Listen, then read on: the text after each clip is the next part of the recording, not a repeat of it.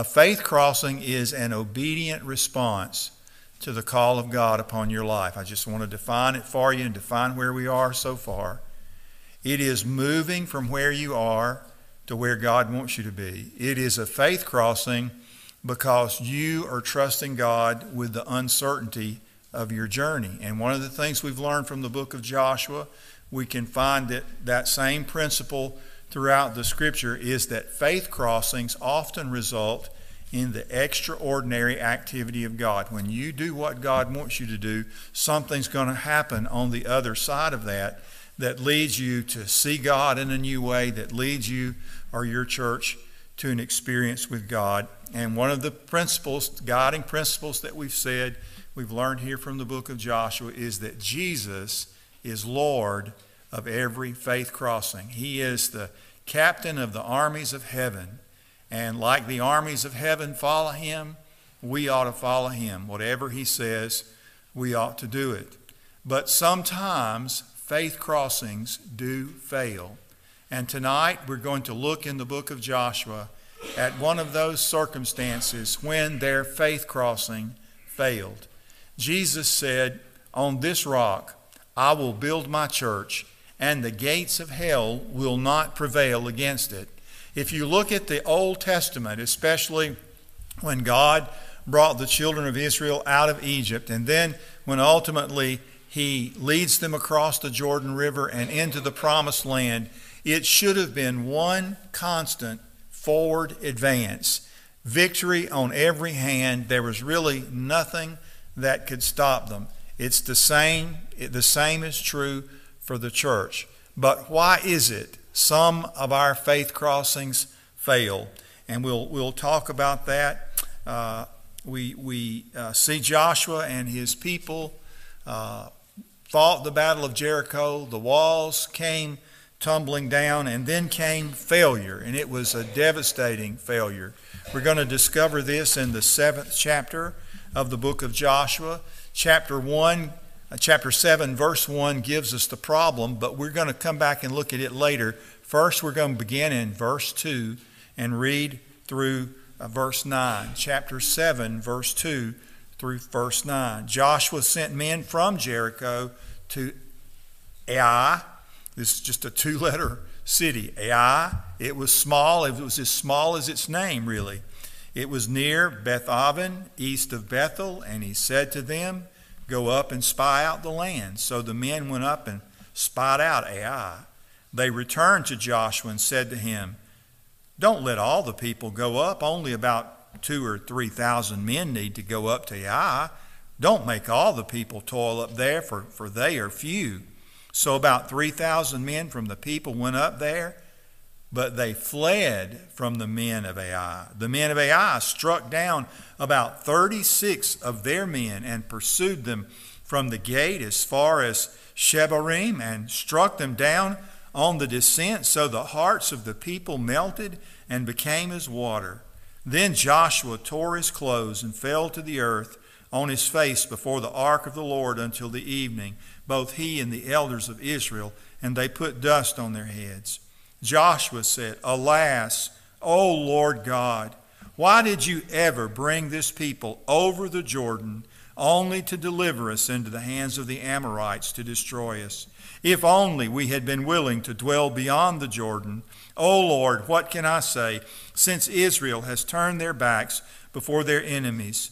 For the Canaanites and all the inhabitants of the land will hear about it and they will surround us and cut off our name from the earth. And what will you do for your great name? So there you have this humiliating failure that Joshua and the people experienced. And Joshua, not knowing what had happened, he didn't know verse 1. He didn't know that story.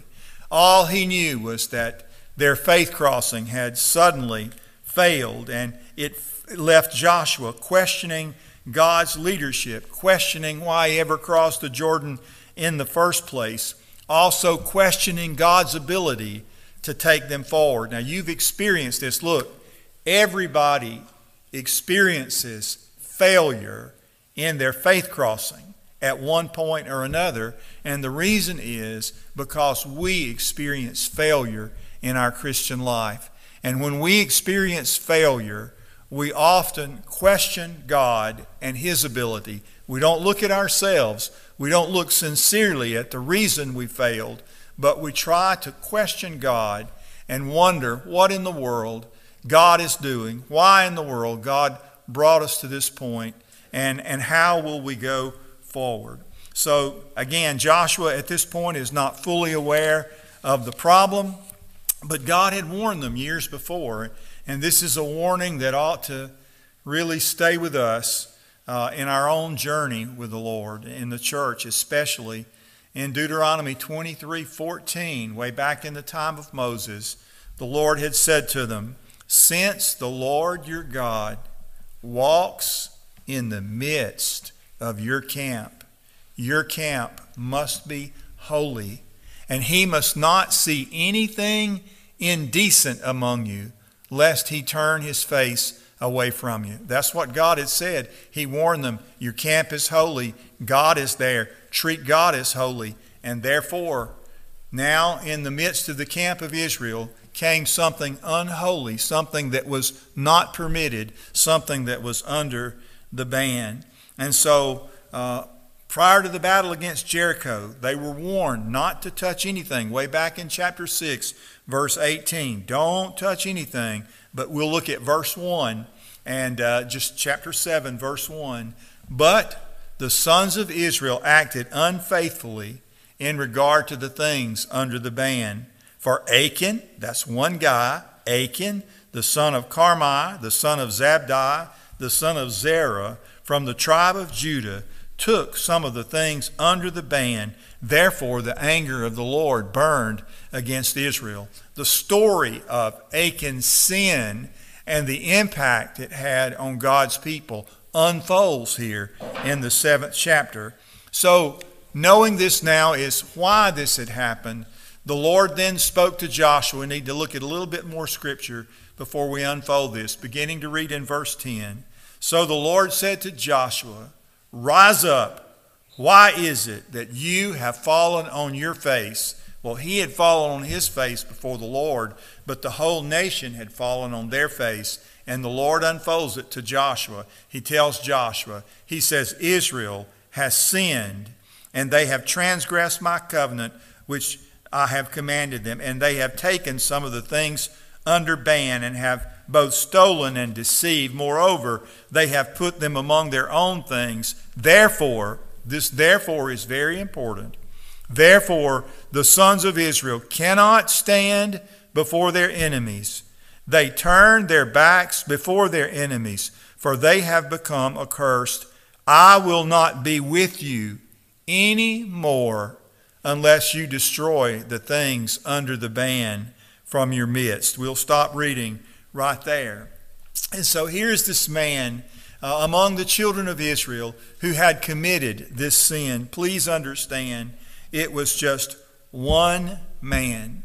And one of the things that we need to understand is that sin in the life of God's people will put a roadblock in any faith crossing. It just will. That, that was true in the Old Testament. Here in the history of God's people, that is still true today. Understanding that sin is what put a roadblock in their faith crossing.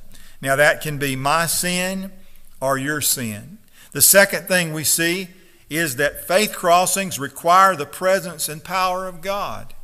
And sin in the life of one person robs God's people of his presence and power. Now you think about that. You you just think think deeply about that. You know, you look at sometimes we look at at, at our church or or maybe you look at your own family and you want to know why are things so complicated for us? Why aren't we able to succeed? Why why do things turn out like they do? Why isn't God blessing? But have you ever investigated your own heart to see if there's anything in your heart that God does not want there. Remember what God said to, to Joshua. He said, I will not be with you anymore unless you destroy the things under the ban from your midst. So I want you to think personally about what God might be saying to you, and I need to think personally about what God might be saying to me, and how something in my life or something in your life might be hindering what God wants to do in our church, hindering the purpose of God, putting the purpose of God and putting the people of God in jeopardy. So the Lord made this very clear to Joshua what they needed to do. Sin had crippled the people of God. Sin caused God to turn his face away. And, God warned them. He said, I'll not be with you. I'll not go out with your armies, and you'll not succeed. So, the third thing that we want to say about this passage of Scripture in chapter 7 is that sin not only puts your faith crossing in jeopardy, sin puts your family in jeopardy. Now, this one man, his name was Achan, just one guy. It's all it was. It wasn't that all these people had committed some kind of conspiracy and rebelled against God.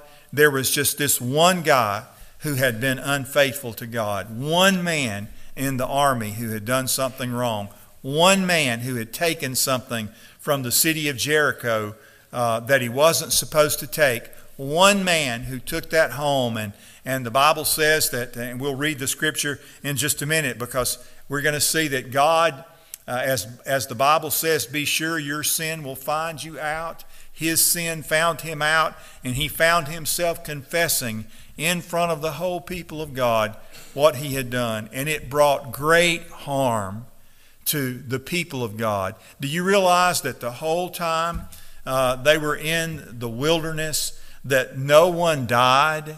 from a circumstance where they were walking in the way in which God led them. Now, there was a time when a whole generation died in the wilderness, but never in any of the battles that they fought.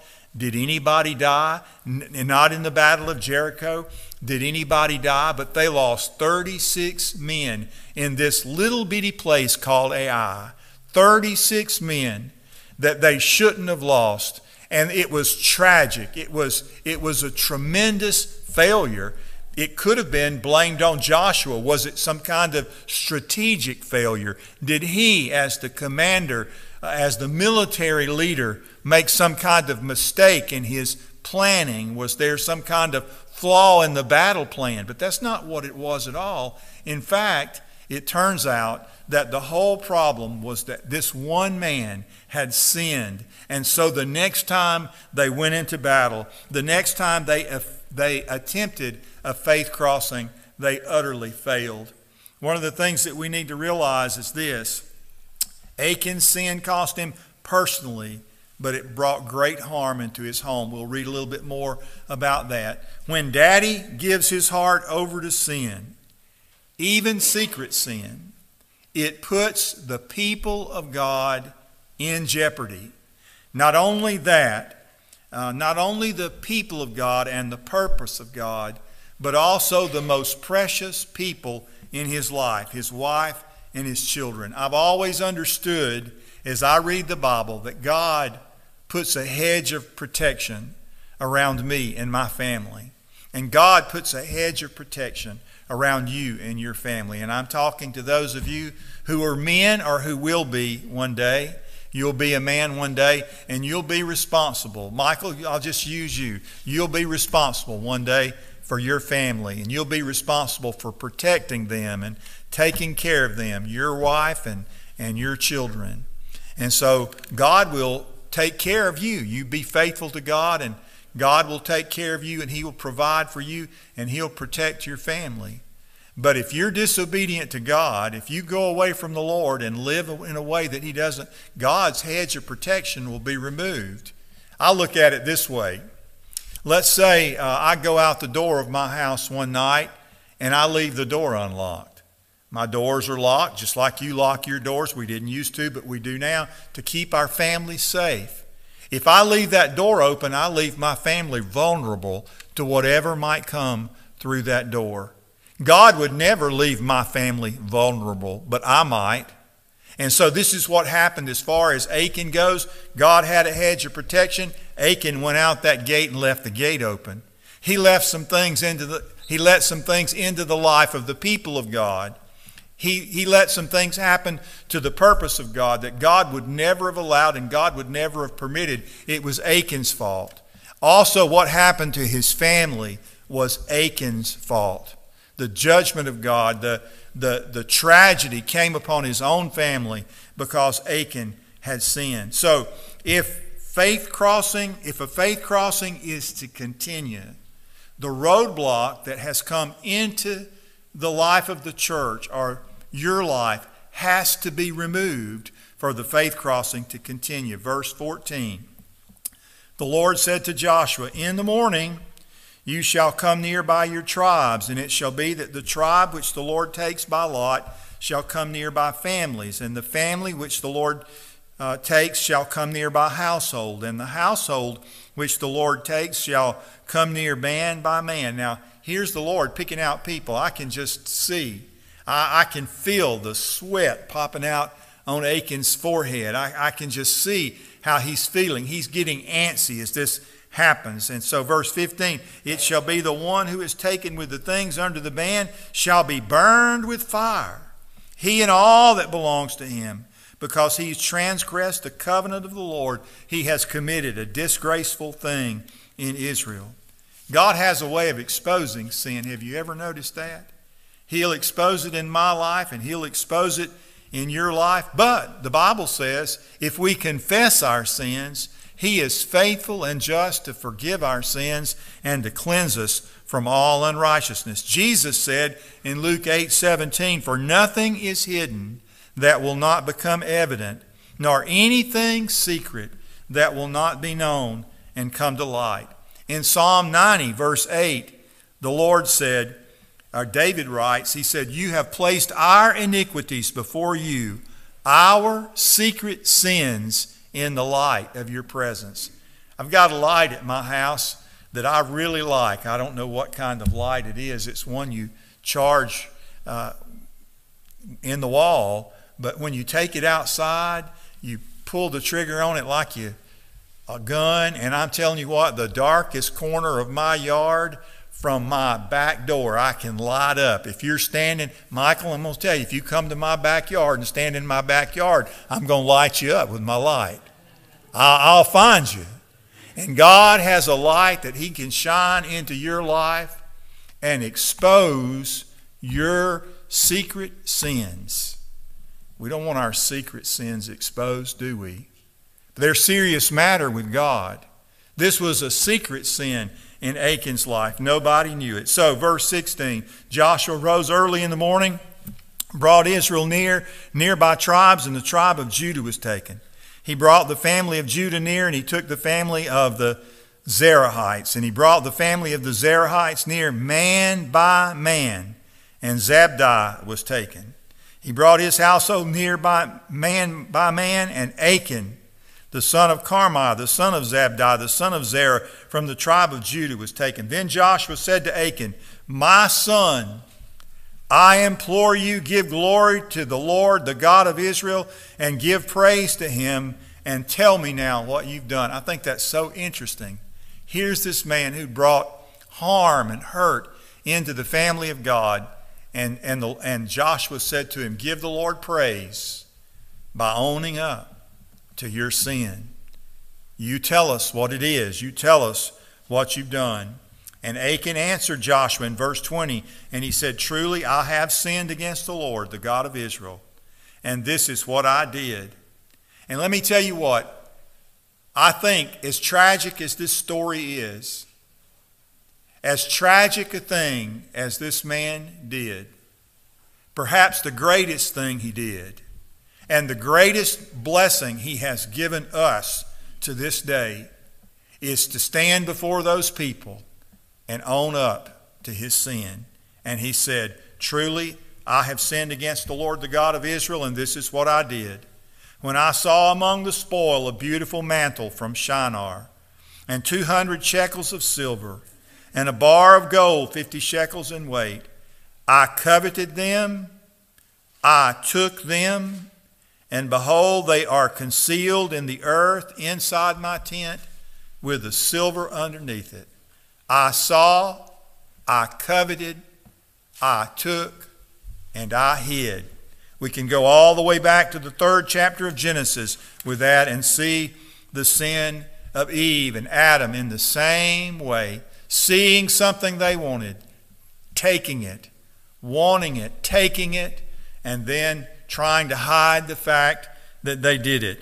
And it must have been painful for him to own it and say, Yes, I've sinned against the Lord. And of course, judgment came down upon Achan. We won't read the rest of those scriptures. But one of the things I want you to see in this passage of Scripture, one verse I do want you to look at, we don't want to take too much time, that where this happened is in verse 26 of the seventh chapter of Joshua.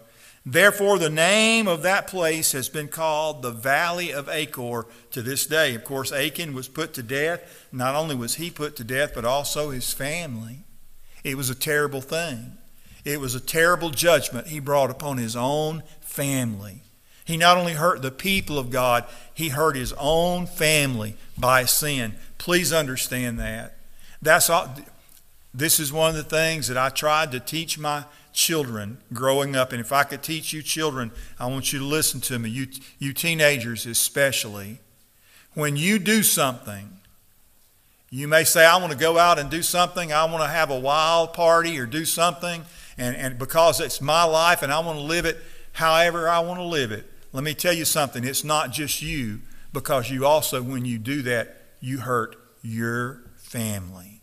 You hurt your whole family. Everybody's involved. Not just one child's involved in that. Everybody is involved. Everybody gets hurt. You get hurt and your family gets hurt. Mom and dad, it's the same way, and you know it's true.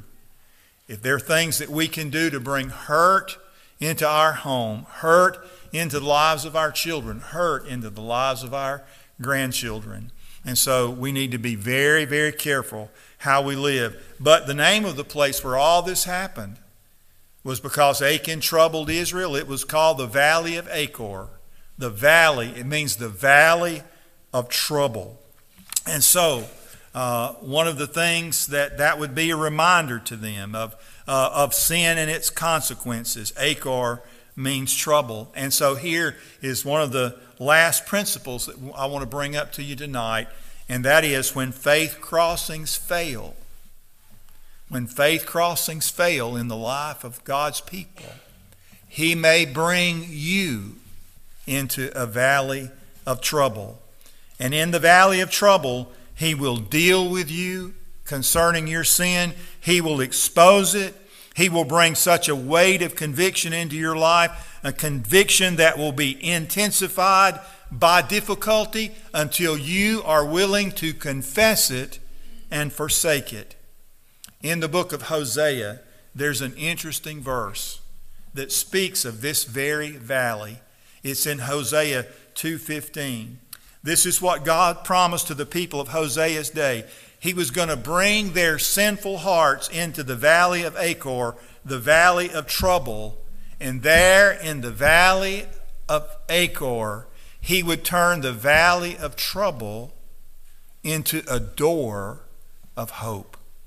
That's an interesting passage of Scripture. Perhaps you've experienced something similar or seen someone who has experienced something similar. That they lived a sinful life and the judgment of God or the consequences of their sin came tumbling into their life. Look, I had a man in my church in, in uh, Hamilton. I'll give you his first name. His name was Larry. Larry had been unfaithful to his wife. I may have told you this story before, but it's worth hearing again. We were renovating our sanctuary at the time and having our worship services in the fellowship hall. We didn't know Larry had been unfaithful to his wife, but Larry's wife knew. Now, there were some people in the church who knew it. But Larry, in the fellowship hall of our church at the end of one of our worship services, stood up and said to the church, I have been unfaithful to my wife. I have hurt my wife, and I have hurt my church. And I want to ask God to forgive me. I want to ask my wife to forgive me. And I want to ask my church to forgive me. I want to tell you that was a powerful moment in the life of that church. Brought him into the valley of trouble.